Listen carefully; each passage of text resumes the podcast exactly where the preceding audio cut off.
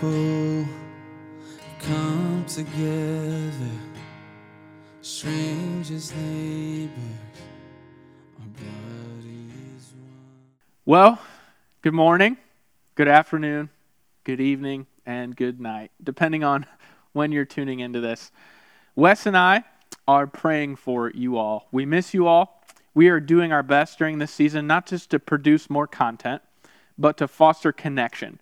Um, many of you probably have been some part of uh, a video conference uh, during this past week. We're encouraging all of our small group leaders to get creative in the ways that they gather online. Uh, we recognize this is probably, it's not probably, it is more clunky than if we could gather face to face. But I think you'll find if you can get over the hurdles of the technology and, and put up with a little clunkiness, I think you'll find that um, meaningful connection is possible in a video uh, conference or, or in a, a, chat of some kind on a phone call. It's certainly better than nothing. Um, along with that, as I mentioned, we all have our phones. Uh, I personally hate talking on the phone, and I probably shouldn't say this, but uh, I don't even really like talking to my wife on the phone. And she doesn't like it either. She'll tell you that because I'm a difficult person to talk to on the phone. I just, I just don't like it. But I'll be honest with you.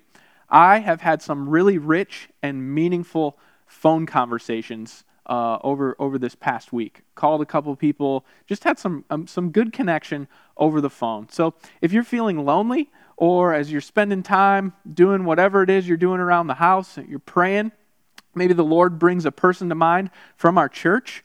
Do me a favor and, and honor the Lord. Don't just pray for that person, and don't uh, pick up the phone and, and text Wes or I to call that person. Get on our website and uh, click on the, the little link that says church directory. Look up that person's phone number if you don't already have it, and give them a ring yourself. Um, give them a call, reach out. Let's do what we can to, to leverage technology to really try and stay connected and to love one another well during this period. Let's continue to look out for one another. Make sure that we're, we're being as connected as we can be uh, during this time of social distancing. And I know I, I, hate that word as much as everyone else does, but that's what we're calling it. So that's what I'm calling with it, calling calling it. So so bear with me in that. We'll just uh, we'll continue to hang together, try and love on on one another during this time. As uneasy and as uncertain as it has been, I want to encourage you as the church to see this as an opportunity. Suffering is hard, I get that, but it's also an opportunity because the darker that it gets out there, the brighter our lights can shine for Jesus. And just by way of illustration, I wanted to, to uh, let you in on a little interaction I had uh, pa- this past Sunday. So I was helping my in laws move. We decided it was time to grab something, grab a bite to eat. So we went to a local, Well, I actually, we ordered it, takeout, obviously, and I, I went to the local establishment. And as I'm waiting for our food to be prepped, I kind of just struck up a, a conversation with the owner that's the only two people that are working right now are the two owners. No one else was there, so they're doing everything. And I just said, "Hey, how's your business? Are you guys going to make it?" And he said, "I don't know. You tell me." And he seemed really discouraged and really overwhelmed. And so I just asked him. I said, "You know, um, do do you believe in God?" And he said, Yeah, I do. And actually, um, I love Jesus. And so at that point, I, I asked him if, if I could pray for him and for his business. He said, Sure, absolutely. And so I did. And it was amazing to see in that moment. It wasn't, wasn't the, the best prayer, I'm sure, but I just prayed for him. I prayed for his business, pray that God would bless them, that, that they would. Uh, just have peace during this time. And it was amazing to see his, his total demeanor change. It was almost like you could see the Lord just dump some peace and some, some joy, the joy of Jesus over him as, as I was praying for him. It wasn't much, but it was an attempt to share the hope and peace that I have with someone else during this time. And so, church, you have peace. You have hope. In fact, I, I think the church right now and Christians are peace dealers and hope dealers. You've got peace, you've got hope. So be thinking of ways that you can kind of deal that out or pass out that hope, pass out that peace to a world that desperately needs it right now. Okay, so that's my spiel about the whole lockdown and the corona thing. Let's get uh, beyond that a little bit. Let's move into our series for this week. Last week, we checked in on Jesus in the upper room and we looked at the holy day known as Maundy Thursday. And today, we're going to look at Good Friday. And I, for one, could not be more excited about it. I'm excited because I'm what, I'm what people would call a church rat. I grew up in the church. I was born to, to Christian family. I grew up in the church. I, I've never not been a part of a church. And I've also spent a lot of time and um, sadly a decent amount of money on uh, college education and some of those things to study the Bible. So you would think that as much time as I have in church and much study as I put into to studying Scripture, that by now I would know it all. I don't think that, but uh, sometimes sometimes it, it feels like uh, I, I don't come across that much new stuff. But this week, I did. This week, I discovered something in the text that I've never seen before. And that's why I love Scripture so much. I love the Bible so much because it's so deep and it's so wide and it's so rich. I could spend the next 50 years studying every day, preaching to whoever uh, preaching to everybody and their brother, right? I could spend 50 years doing that, and there will always be new things for me to learn. There will always be new things for me to discover about who God is because He is infinite and He is vast, and we can never delve the depths of the richness of who He is or the richness of Scripture. And it's one of the reasons why I enjoy being in Bible studies with new believers so much, because they just bring such a fresh perspective to the Scriptures. They bring ideas and thoughts and perspective on the scriptures that sometimes I've never thought of. So let that be an encouragement to you. If you're young in your faith, if you're a relatively new believer, please do not hold back in your small groups or in your Bible studies. Your perspective is immensely valuable, especially for the folks who've kind of grown up in the church and, and think they know it all, right? You can, you can point out something that they may have never thought of, and it can be a tremendous encouragement. So don't hold back your, your perspective and your thoughts as you gather together online or or face to face when we can get back together together. So I discovered something new in our text this week, and I'm really excited to share it with you. It's a great truth. But before we get to our text, and we're going to be in Matthew 27, verses 45 through 53 together, I'll have some slides, but I encourage you to have your Bibles out to take notes and do all that stuff. I want to say a word before we get into the text about Good Friday. Now, I know I can't be the only one who's thought this before, but why in the world do we call it Good Friday? Good Friday wasn't good, it was horrible. What happened on Good Friday was gruesome. An innocent man, who also happened to be the creator of the universe, was murdered in one of the most grotesque way possible. The people that he created, that he loved, they're the ones who murdered him. And they did so with hate in their heart and also kind of some glee. They were happy about it. They were glad to be rid of him. So Good Friday seems like it would be called something other than good. Now, that was my take going into this study. However, after spending some more time in Matthew 27, I realized that good is a great way to describe this holy day. And here's why there are six miracles that happened on the day Christ was crucified. And although this was a terrible time in the life of Jesus, it was and remains to be the best thing that could have ever happened for us. Because of Jesus' willingness to lay down his life, he will forever be exalted and glorified. And for those who believe in him, we will be able to enjoy his glory and share in his eternal inheritance with him forevermore. It was and is indeed a Good Friday. So let's read the text together. Matthew 27, verses 45 through 53. It says this From noon until three in the afternoon, darkness came over all the land. About three in the afternoon, Jesus cried out in a loud voice, Eli, Eli, lema sabachthani, which means, My God, my God, why have you forsaken me? When some of those standing there heard this, they said, He's calling Elijah. And immediately one of them ran and got a sponge. He filled it with wine vinegar, put it on a staff, and offered it to Jesus to drink. The rest said, Now, leave him alone. Let's see if Elijah comes to save him. And when Jesus had cried out again in a loud voice, he gave up his spirit. At that moment, the curtain of the temple was torn in two from top to bottom.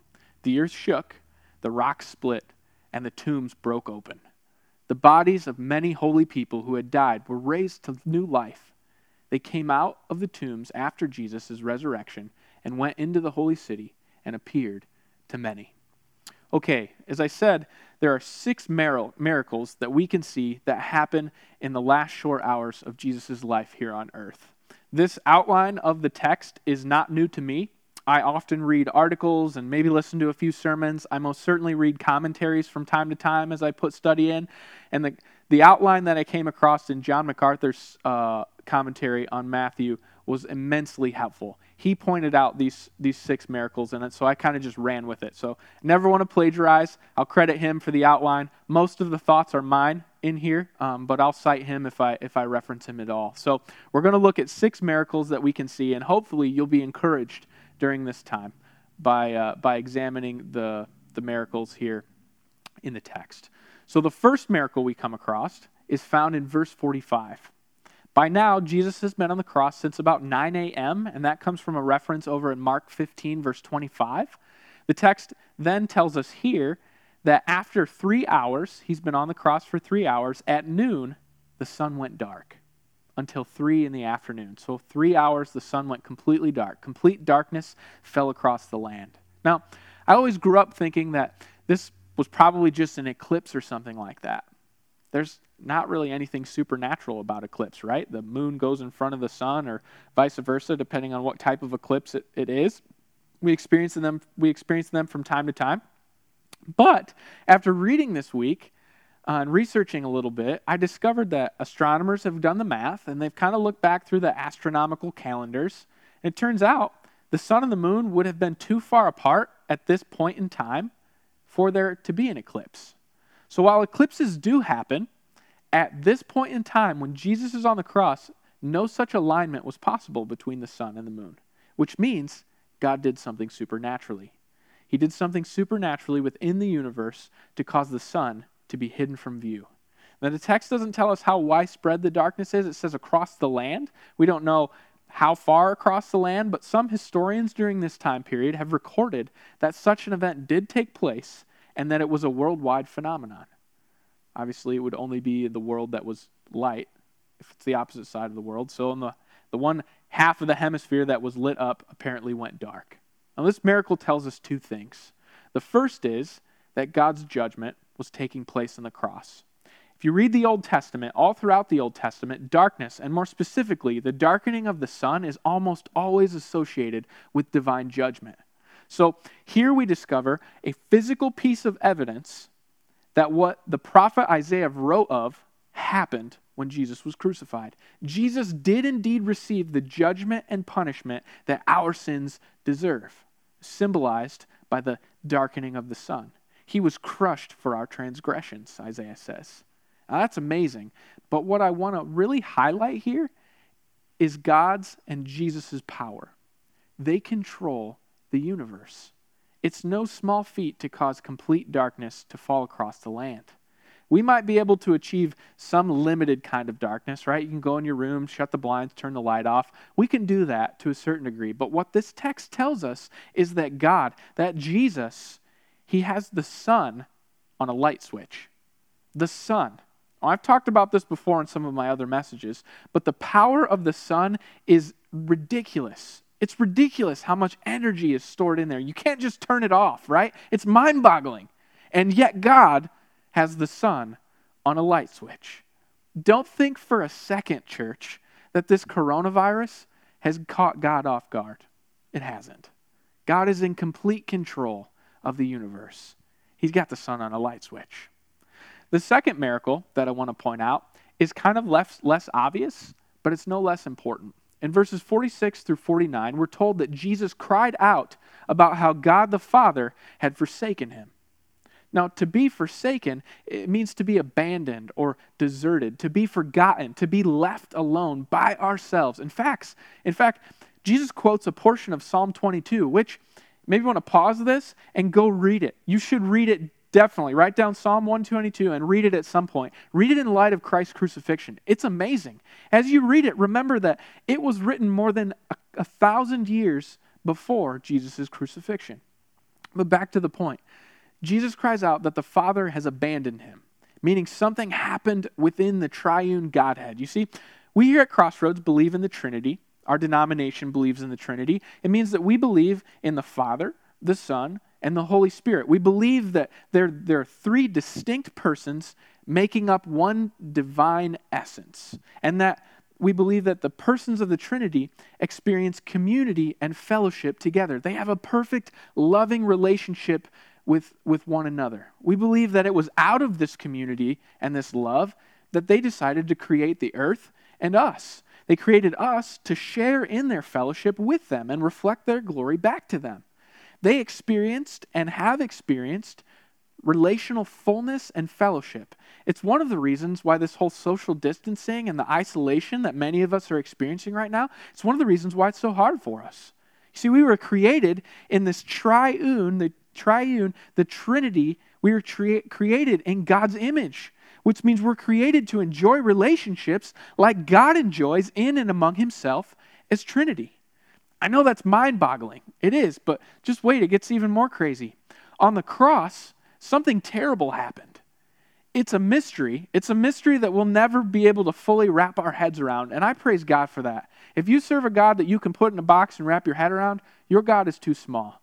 Our God, the God of the Bible, is not too small. He's mysterious sometimes. And what happened on the cross here is very mysterious, something that we can't comprehend.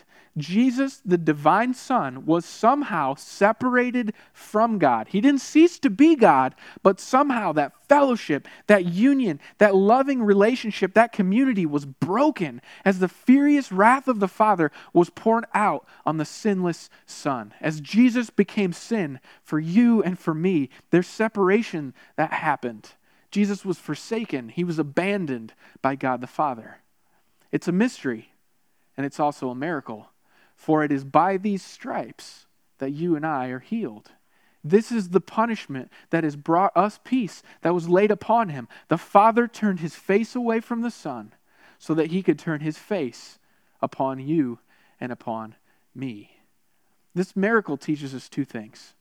The first is that God is sovereign over history. If you notice, I quoted a little bit from Psalm 22 and also from Isaiah 53. Both of those texts were prophetically written thousands of years before the crucifixion, and they describe the crucifixion verbatim. God knew the future then, and He knows it today. Nothing escapes His gaze. He is in control, steering history towards His ends. We can and should take comfort in that. And the second thing I want you to see is that Jesus knows what it's like to be abandoned, to be left alone.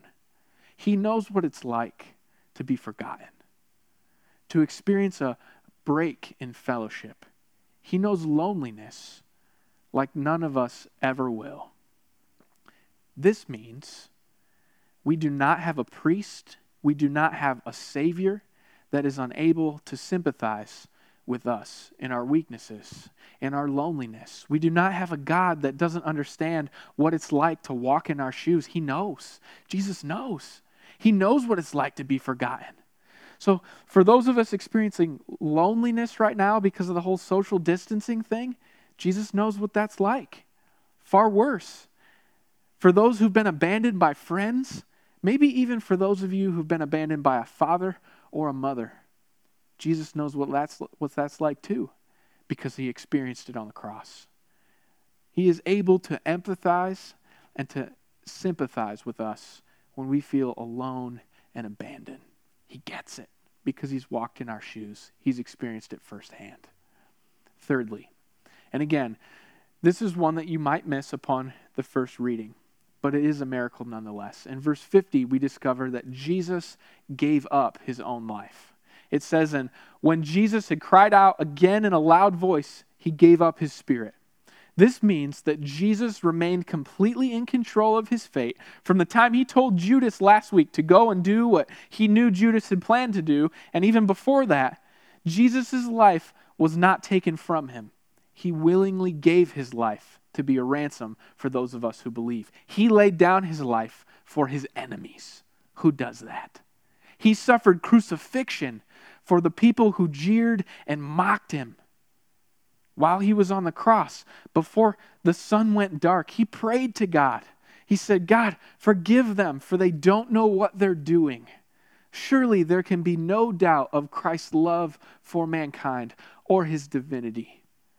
This is, this is a miraculous self giving. And beyond that, MacArthur helpfully points out that the fact that Jesus cried out again with a loud voice demonstrated considerable physical strength, even after the beatings, even after the scourging, where they whipped him with those the things that had teeth and, and sharp things in it to rip off the flesh, even after the thorn, the crown of thorns or the nail-pierced hands, even after hanging in agony for several hours, Jesus did not gradually fade away.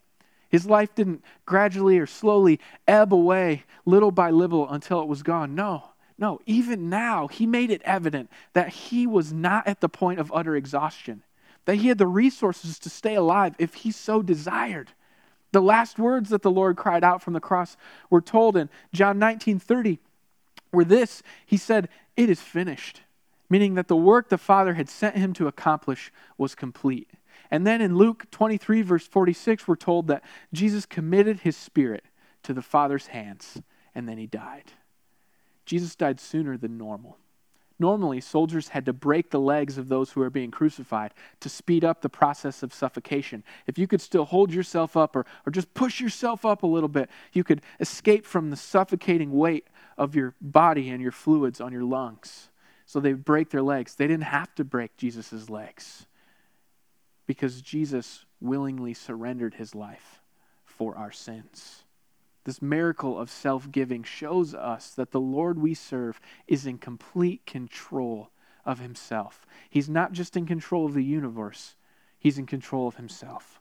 No one gets the best of God. No one is greater or more powerful than him. No one can control him. He's in control of himself, as he told the disciples in John 10 18. He said, No one can take my life from me. I sacrifice it voluntarily because I love you. For I have the authority to lay it down, and when I want to, I also have the authority to take it up. That's a God of power. That's a God of sacrificial, self giving love. Jesus is complete control. He has the power over life and death. And that should give us hope. Fourthly, the fourth miracle is found in the first part of verse 51. There we discover the effects of Christ's death. At the moment Jesus released his spirit, we're told that the curtain of the temple was torn in two from top to bottom. Now, it's helpful here to know a little bit about the Jewish temple or the Jewish tabernacle. This was the place where God dwelt among his people. The temple is divided into three areas. There's the outer courtyard or the upper courtyard. That's where the sacrifices were carried out, where the altar was. And then if you go in the temple building outside, you're in the courtyard, you go into the temple building. The first place you would enter is called the holy place. It's just inside the front doors. And then just beyond that is the most holy place. It's hidden from view by this giant three to four inch thick curtain. It's the most holy place where the Ark of the Covenant is held. And in the ancient days, where Israel wandered around in the wilderness, where they had the tabernacle, and then later during the time of the kings and Solomon, they built a temple that was, that was like the tabernacle, but stationary, it couldn't be moved. During those days, it said that the Shekinah glory, this glowing, brilliant light or fire, emanated from the most holy place because that's where the presence of God was most intensely located, there in the Holy Holies, shielded with that huge curtain separating God from mankind. We could come close, but only so close. And all of Jewish worship was centered around this most holy place because that was where God was dwelling most intensely. Now, over the years, you'll know Israel's history. They sinned, they rebelled, in their wanderings, they were rebellious. After they had kings, they were rebellious. And eventually, as Israel continued to sin, God took his presence from the temple. And so the Shekinah glory left. But the worship of the Jewish people still centered around the temple. The thought was if I want to get close to God, if I want to worship God, if I want to please God, I have to go to this location. I have to go to this building. I have to go to Jerusalem. There was another group of people, the Samaritans. They were sort of Jews during the dispersion, when God sent all of the Jews out into exile, there was a group of Jews that intermarried with foreigners. And they became kind of a, a mixed breed of Jewish people and, and foreigners. They were despised by the pure blooded Jewish people because of that intermarriage. And so, because of this, there was huge animosity between the Samaritans, between the Jews, and the Samaritans didn't want to go to Jerusalem. They didn't want anything to do with Jerusalem or that temple. So they built their own. Outside of Jerusalem in Samaria. Now, if you remember, Jesus had quite the conversation with the Samaritan woman in John 4. If you've seen The Chosen, they do a great job of depicting this conversation. You could check it check it out. I forget what episode it's in, but it's in it's one of the episodes where they, they take John 4 and they set it to film. But there, this woman comes across a, a uh, or Jesus comes across a woman at the well, Samaritan woman, and he tells this lady that she's got five husbands, and the guy she's currently shacked up with is not her husband. And she's surprised by this, that he knows this. She uh, rightfully concludes that he's a powerful teacher, he has some prophetic gifts, and so she changes the subject. She doesn't want his gaze on him too fier- on her too fiercely. She changes the subject and she she asked a common question that the Samaritans and Jews would argue about. Recognizing he's a teacher of the law and has some keen insight, she thinks she might be able to get Jesus' eyes off of her and maybe get an answer to a long, uh, a long um, a conversation that had been a long time thing between the Jews and the Samaritans. And so she says, So, should we worship at the temple at Jerusalem, or is it okay to worship God at the Samaritan temple? And Jesus' response is beautiful. He tells her, He says, A time is coming where it's not going to matter where you worship. All that will matter is that you do it in spirit and in truth, that you worship in spirit and in truth. And the miracle that we see here, the tearing of the curtain, separating the Holy of Holies from the world, is torn in two, meaning that God can now dwell with his people wherever.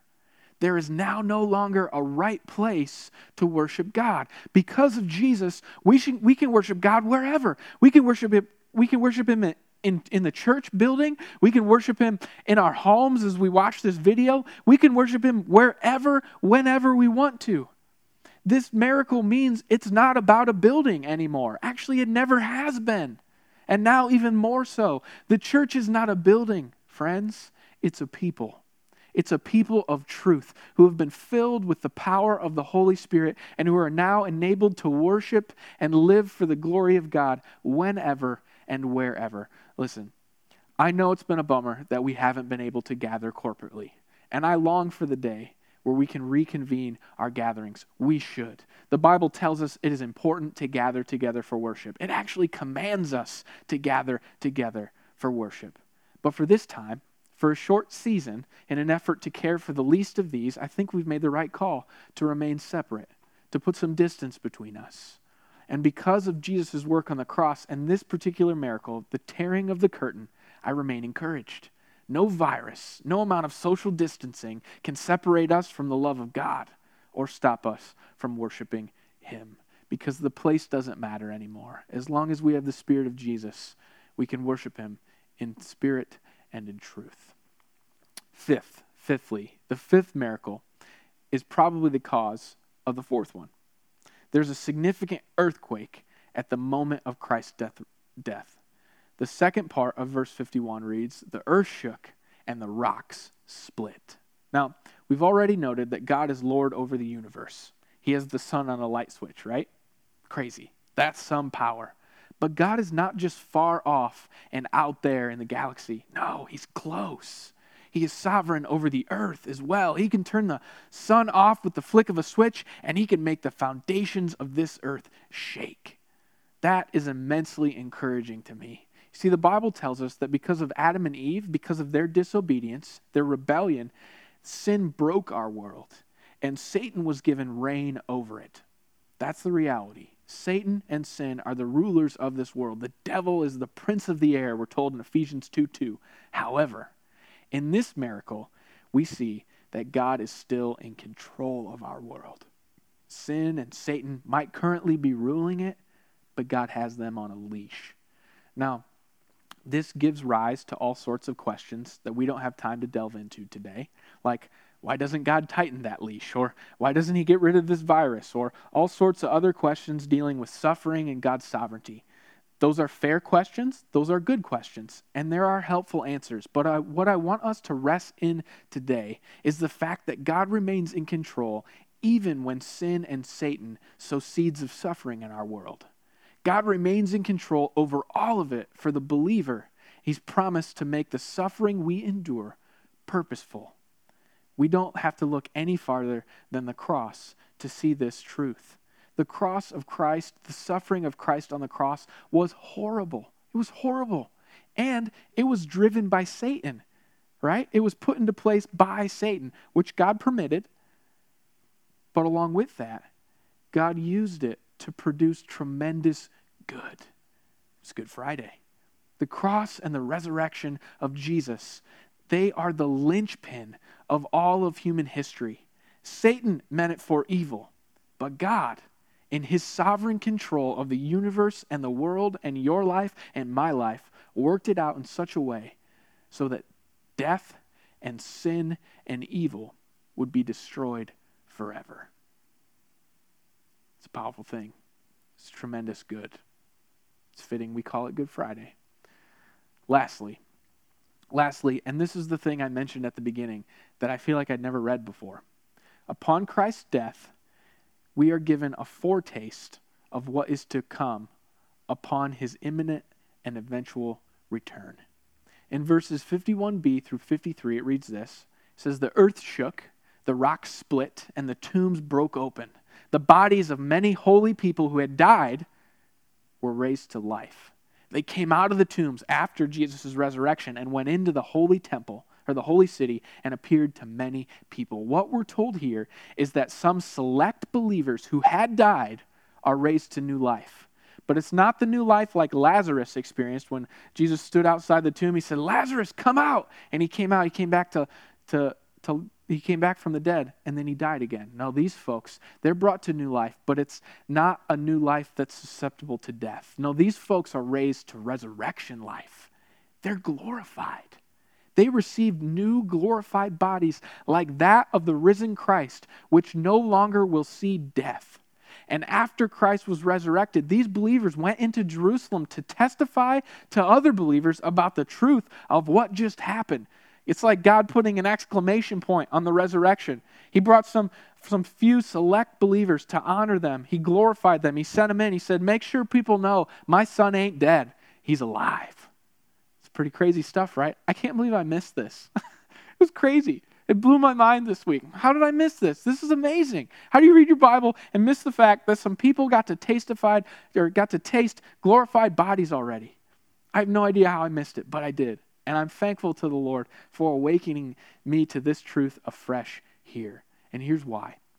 This last miracle of the crucifixion, it reveals that our God keeps his promises, that he has power over life and death, and that he is tremendously good.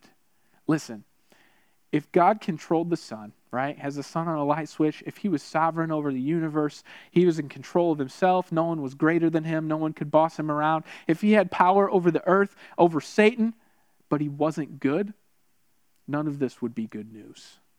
None of this would be encouraging. But this last miracle reveals that God raises people who believed in him just like he said he would do. It reveals that our God is faithful, that he keeps his word, that he does what he says he will do. And I want you to notice these folks, these believers who were raised, were dead. Now, that might be kind of obvious. I don't want to I don't want to be condescending here, but my point is they were dead. They didn't escape death immediately when they believed in Jesus. They or when they believed in God, when their faith pointed looked forward to the Messiah. They still died. I'm sure many of them died before their time. Maybe they died terrible deaths. I know all of them experienced suffering of some kind because they live in a fallen world. But God never left them, He never abandoned them. He didn't let them stay dead. Because Jesus was obedient to death, even death on a cross, because Jesus the Son was forsaken by the Father, you and I now have the hope of resurrection. And we see a foretaste of that here. Now, we won't be isolated or insulated from suffering, but God promises that if we continue to believe and we persevere in faith, like these folks who were raised to new life, even to the point of death, God promises that He will one day raise us up to a new resurrected life that is incorruptible, that will never taste of sin or death again. Now, If that's not a reason to sing some praises, I don't know what is. Church, this is a really unique time in our history. We've never seen anything like this before. It's sure it's sure to bring some pain and some suffering, but don't lose heart. Don't lose heart. I can't think of a more fitting way to close this teaching than with the words of the apostle Paul in his letter 2 Corinthians chapter 4. He said this. You see, we don't go around preaching about ourselves. We preach that Jesus Christ is Lord. We ourselves are your servants for Jesus' sake. For God, who said, Let there be light in the darkness, He has made this light shine in our hearts so we could know the glory of God that is seen in the face of Jesus Christ. We now have this light shining in our hearts, but we ourselves, we're like fragile clay jars containing this great treasure. This makes it clear that our great power is from God, not from ourselves. We are pressed on every side by troubles, but not crushed. We are perplexed, but not driven to despair. We are hunted down, but never abandoned. We get knocked down, but we're not destroyed. Through suffering, our bodies continue to share in the death of Christ so that the life of Jesus may be seen also in our bodies. Yes, we live under constant, constant danger of death because we serve Jesus, so that the life of Jesus will be evident in our dying bodies. So we live in the face of death, but this has resulted in eternal life for you, for many. But we continue to preach because we have the same kind of faith that the psalmist had when he said, I believed in God, and so I spoke. We know that God, who raised the Lord Jesus, will also raise us with Jesus and present us to himself together with you. All of this is for your benefit. And as God's grace reaches more and more people, there will be great thanksgiving, and God will receive more and more glory. That is why we never give up. Though our bodies are dying, our spirits are being renewed every day. For our present troubles are small, and they won't last for very long. Yet, they produce for us a glory that vastly outweighs them and will last forever. So, we don't look at the troubles we can see now. Rather, we fix our gaze on the things that cannot be seen. For the things we see now will soon be gone, but the things that, can, that we cannot see will last forever. Let's pray. Father, thank you for the goodness of this Friday. Thank you for the goodness that was achieved through Christ's willingness to lay down his life that we might not be separated from you for eternity. Father, let us take hold of the hope that Christ purchased for us. Let us trust in you. You are good, you are in control, you love us, and you've done a mighty work to demonstrate that love by giving us your only Son as a ransom for our lives. I pray, Lord, that we would feel your presence, that we, we would be comforted by the fact that Jesus knows what it means to be isolated and alone. He sympathizes with us, He empathizes with us, He empowers us to live lives that are markedly different from those around us. Lord, put your peace into us, fill us with your joy so that we might shine brightly for you. Let us fix our eyes on the things we cannot yet see, but look forward to when you return. Lord, we're not excited about this virus, and yet I'm thankful for the sign that it is. We don't know the day or the hour of your return, but we know that you said throughout uh, throughout the ages that there will be signs of your coming. You'll come like a thief in the night. No one will know the day or the hour, but there will be signs. We take this event in our history as a sign, or one day closer to your return. And to that, Lord, we say, Come, Lord Jesus. Come quickly. Until then, make us fruitful in your service and give us joy so that we might honor and glorify you and enjoy you forever. We love you, Lord. In Jesus' name we pray.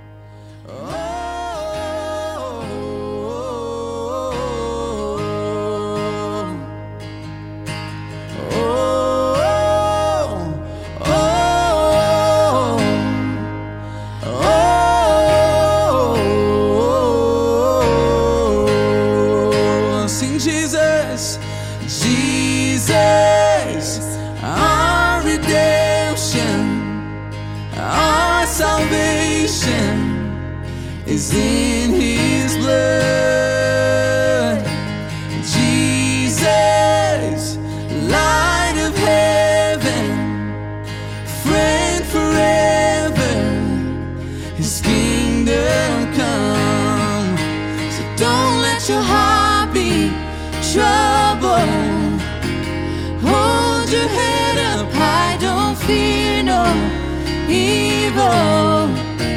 Fix your eyes on this one truth. God is madly in love with you. So take courage, hold on, be strong. Remember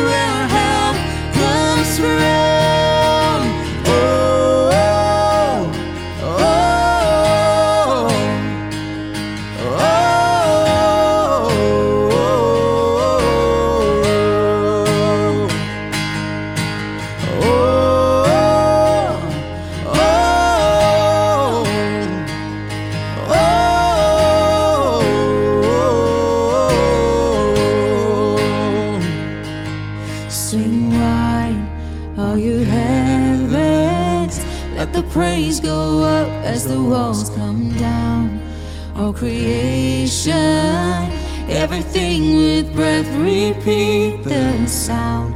All his children, clean hands, pure hearts, good grace, good God. His name is Jesus.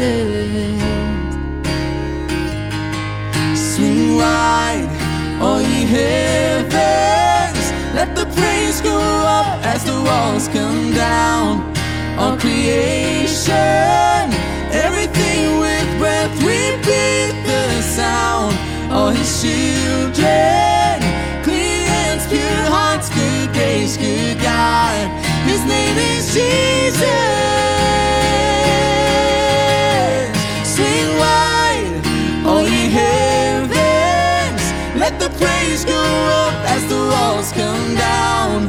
All creation, everything with breath, repeat the sound. All his children, good good God. His name is Jesus.